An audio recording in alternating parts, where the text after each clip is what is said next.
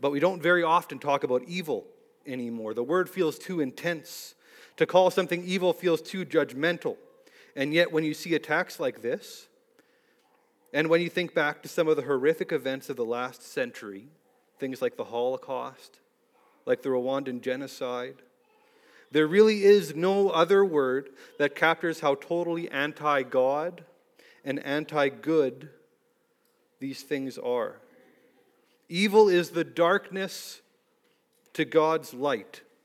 But because our world, and to a large extent our church, has stopped talking about evil quite as much, it leaves us poorly equipped to deal with it when it shows up.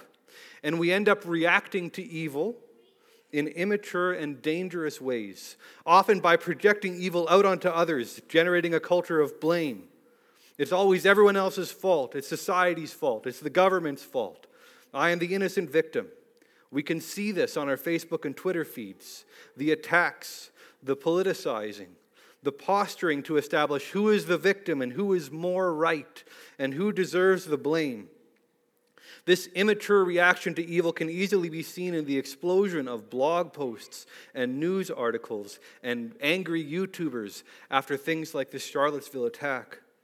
The Twin Towers attack in 2001 rightly produced horror and anger, but immediately afterwards there was a lashing out. The U.S. was established as a pure, innocent victim. The Arab world in general became viewed as evil. As a society, we have lost, or at least we are losing, our ability to respond to these sorts of issues because we have lost or are losing our sense of what evil is. And as a church, when we see this pattern developing, it becomes more important than ever that we have an intentional understanding of a Christian response towards evil. So today I'm going to attempt to address three main questions First, what does society believe about evil? Second, what does the Bible have to say about evil? And third, what then is our response? I should mention right off the top that this sermon is heavily influenced by an excellent book by New Testament scholar N.T. Wright called Evil and the Justice of God. And I only have time to skim the surface of a lot of these points. But if this is something that you want to dig further into, if this is something that you want to understand more about, it's an excellent choice for further reading. If you want to stop me afterwards, I can give you that uh, author and name again as well. So, what does society think about evil? As I said, our society is not very good at dealing with the concept of evil. And it has become a very muddled thing. In an increasingly post God, post church world, the idea of a moral center the concept of humanity itself is eroding away. This change started after World War II. It started with suspicion. Western society began to see a dramatic shift towards cynicism, towards the idea that nobody can be trusted. After all, if Western society, if European society is capable of producing something like the Holocaust, then everything needs to be suspect. And this shift towards cynicism and suspicion was only accelerated in North America following 9 11. But we have gone past just suspicion about people. Not only is everyone flawed, philosophy and psychology now tell us that we don't really exist. Humans are not people. We're just a swirl of emotions and impulses and thoughts. The idea of a fixed identity, of an I or a me, it's a sort of illusion. We're in a constant flux, we're in constant transition. The me of two weeks ago is not the me of today. And so, why should I be held responsible for their actions, for my actions of my past self? We live in this uncomfortable paradox where the loudest voice in spirituality is telling us be true to ourselves, look to your inner being. But we're also being told that our inner selves are at worst an illusion and at best, a moving point impossible to really pin down or understand. It's no wonder that we see people in North America having such a difficult time grappling with and responding to this idea of evil. Even if society recognizes that evil is powerful and real, and important, they have no real clue what to do about it. Other religions have also tried and I think failed to offer answers to this question. Buddhists believe that the world is essentially false, that it's an illusion or a shadow, and the best thing that we can do is to escape it into nothingness or into nirvana. Jains believe that evil is evidence that there is no God. The only thing left to worship is our own souls. Hindus believe that evil exists because of our past lives, because of mistakes that we have made in the past. Anything bad that happens to us is deserved, and our best response can be to obediently take our punishment in hopes of experiencing less evil on the next go around. Muslims believe that evil exists because the message of Allah has not been spread yet to all people. The solution to evil is for Islam to be brought to the entire world. And that has led, of course, to a small minority of Muslims who are willing to do that by any means possible. Some people have characterized the idea of evil simply as the absence of good. And this might actually be a good definition, but it can trick us into believing that evil isn't really a problem. Because nothing can be much more dangerous than you first think. If there is a hole in the road where you were expecting a stone, or empty air where you were expecting the next rung on a ladder, nothing suddenly becomes very real and very scary. Cold is just the absence of heat, but it is still a killer. So, society and religion don't offer us good answers to the problem of evil. What does the Bible say? Let's start with the Old Testament. The Bible can be, in some ways, a frustrating book when it comes to looking at evil.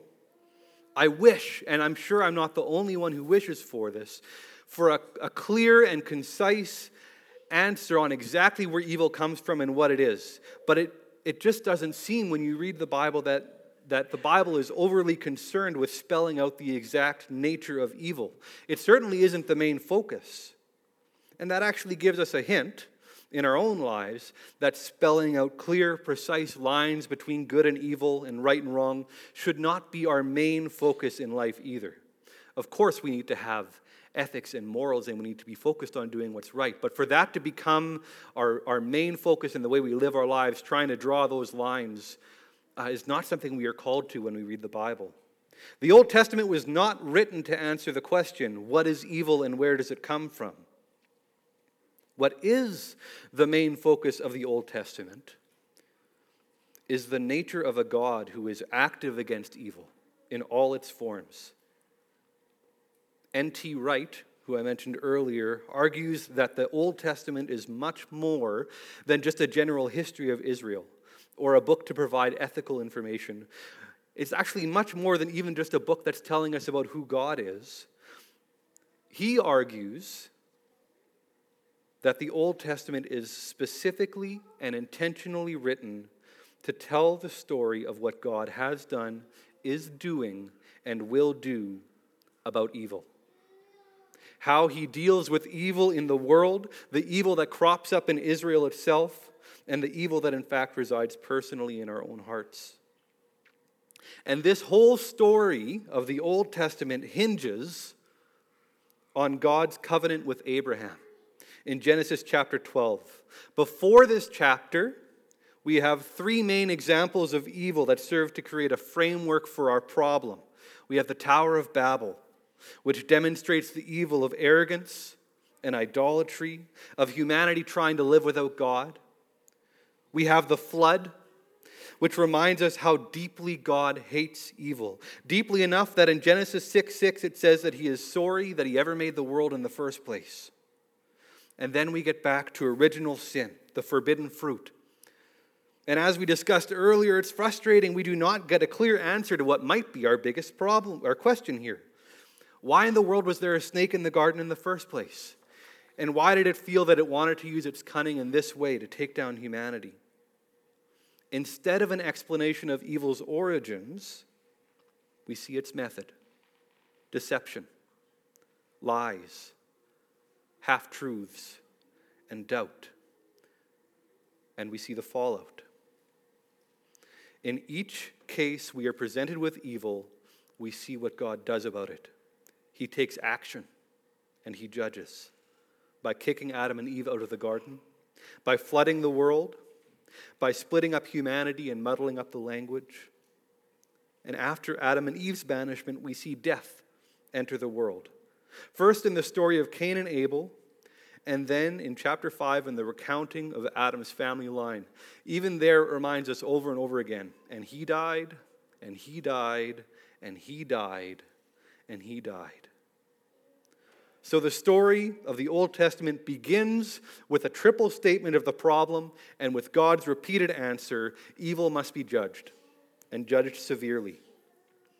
But then in Genesis chapter 12, God declares in and through Abraham a new way. God declares that he will continue working in a broken world through Abraham until blessing replaces curse, until homecoming replaces exile.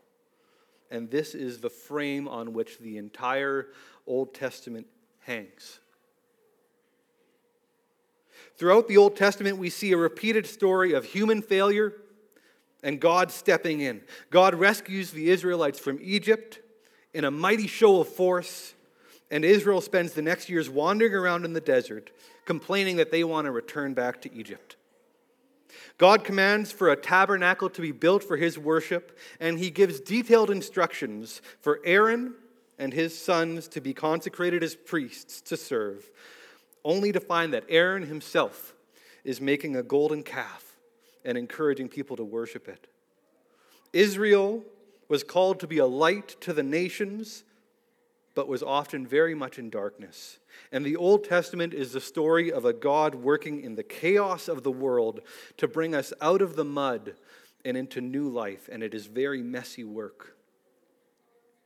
Psalm 89 is a beautiful picture of this paradox of the Old Testament. Psalm 89 speaks for 37 verses about the wonders of what God will do, about the, about the steadfastness of his love, about his promises to us, and then abruptly switches for 14 verses to cry out and ask God how it could ever have gone so horribly wrong, and finishes with a single verse Praise be to the Lord forever.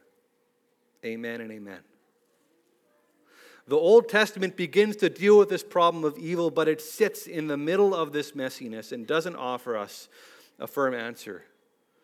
But thanks be to God, the story is not over there.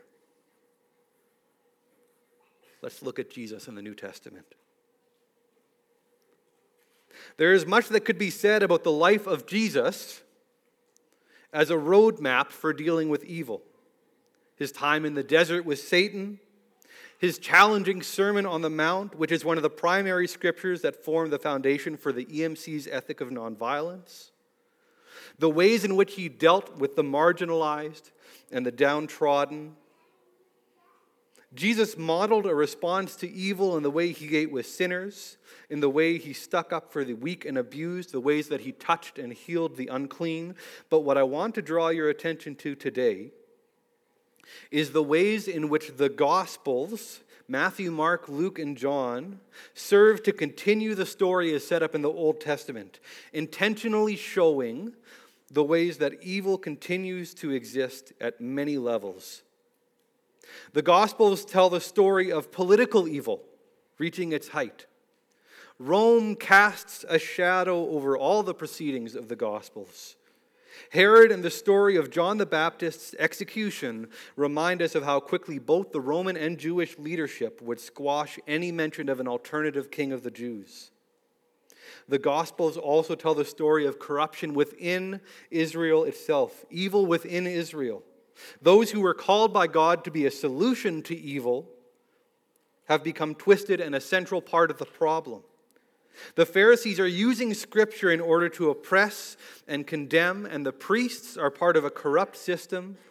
The revolutionaries and the zealots who are fighting out against Rome are using violence to try and get their means done.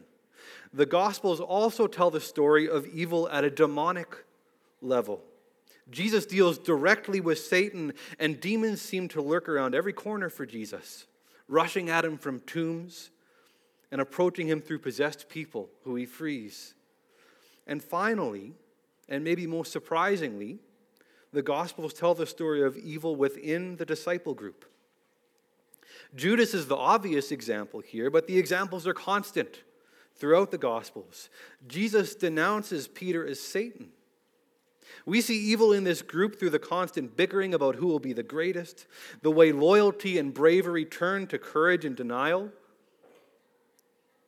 uh, turn to cowardice and denial once Jesus is arrested. It is incredibly remarkable, actually, that the first writings about Christianity would be so open about the failures and the faults of the people who were the church's first leaders.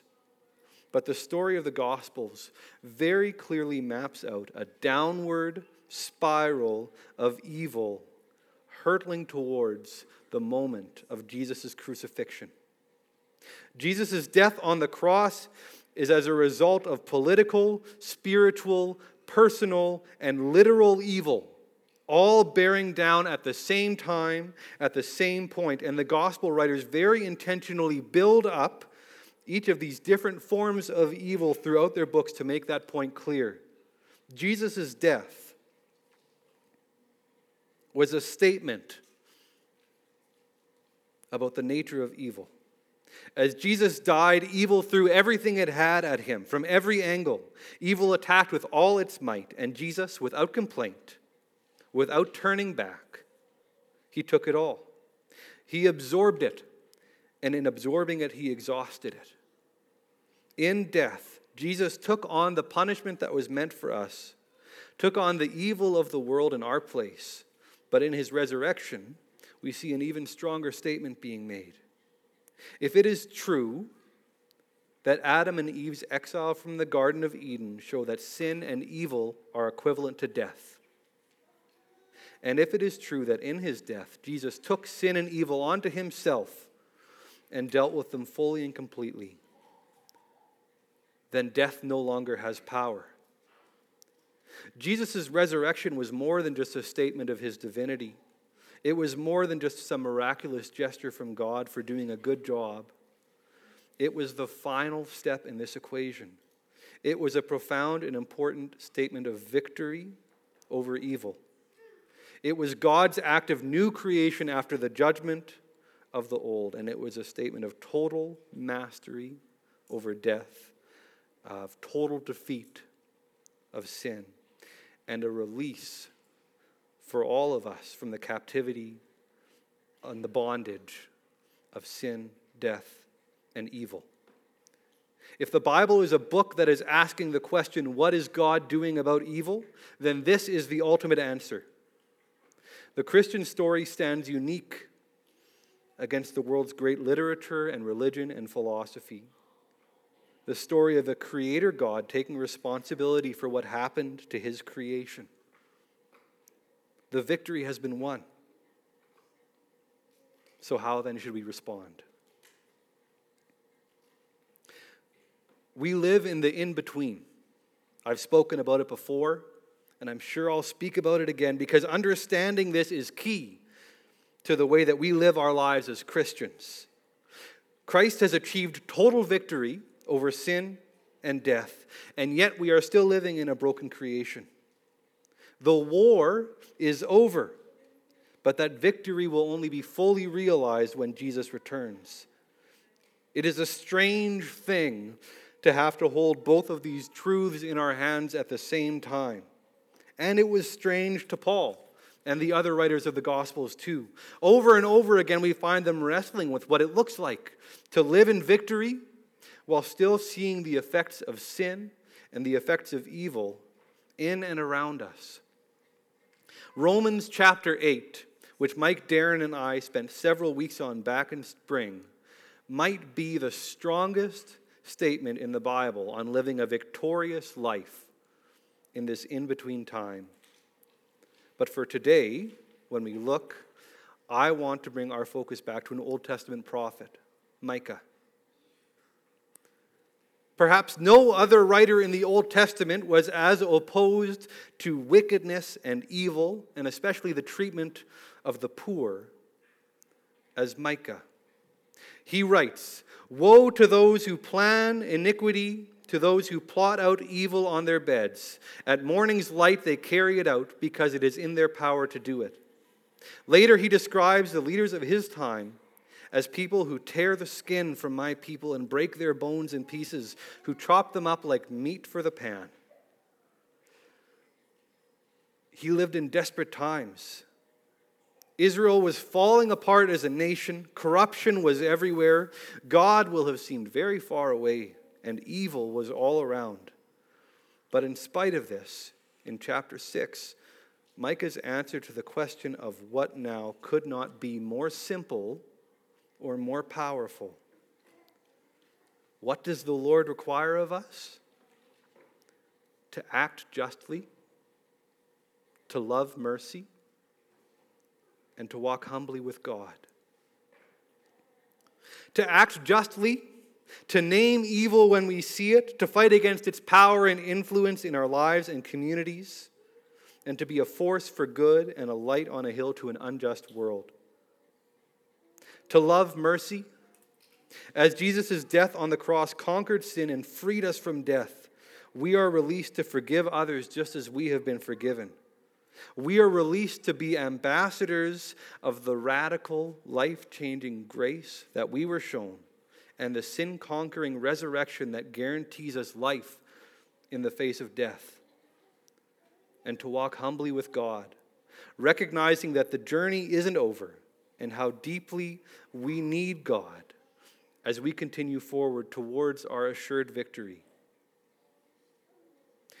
In Christ, we have a God who is actively involved in combating evil yesterday, today, and tomorrow. And as Christians, we have the opportunity to be a light to a world that has lost its ability to deal with the concept of evil. Buddhists and other Eastern religions want simply to glide over an evil world, ignoring it in hopes of being taken up into some spiritual realm.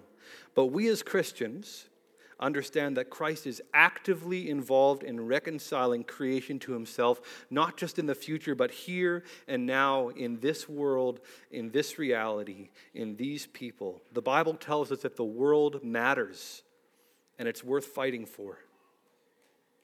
Atheists and humanists believe that our destinies and our histories are simple rolls of the dice, that we don't have a fixed identity or soul, that no one can really take or give blame but we serve an intentional God who has been acting throughout past, present, and future to bring about his redemption, who has created each of us with specific, fixed purpose and identity to accomplish his will. When society comes across evil, they react in immature and impulsive ways. They jump to an us versus them mentality. I am right, they are wrong. I am just, and they are evil. But we understand that we have all sinned and fallen short of God's glory, that the line of good and evil runs through all of us. But through Jesus, we have access to forgiveness and restoration. The world responds to evil with hatred and violence, but we have been shown radical mercy and forgiveness by God and are called to share that forgiveness with the world. As Christians, as the church, we need to recognize that Jesus' death and resurrection has not won a victory in order for us to do nothing. The victory has been won so that we may go out as a royal priesthood and glorify God as we help to restore his people and his creation. So, when it comes to a Christian response to evil, let us look forward to a promised future, a new heaven and earth when all will be made right, and inspired by that victory and that promise, seek to bring this present world closer and closer to that reality. As Micah did, let us not be overwhelmed by the evil around us, but instead rest securely in our salvation, in God's sovereignty, and in a victory that has already been won, and act justly and love mercy and walk humbly with God. Let me pray. God, your death on the cross and your resurrection, we can never thank you enough for what you did. As we look at a world around us that sometimes feels as though it's falling apart, we recognize that you have control, that the victory is already won.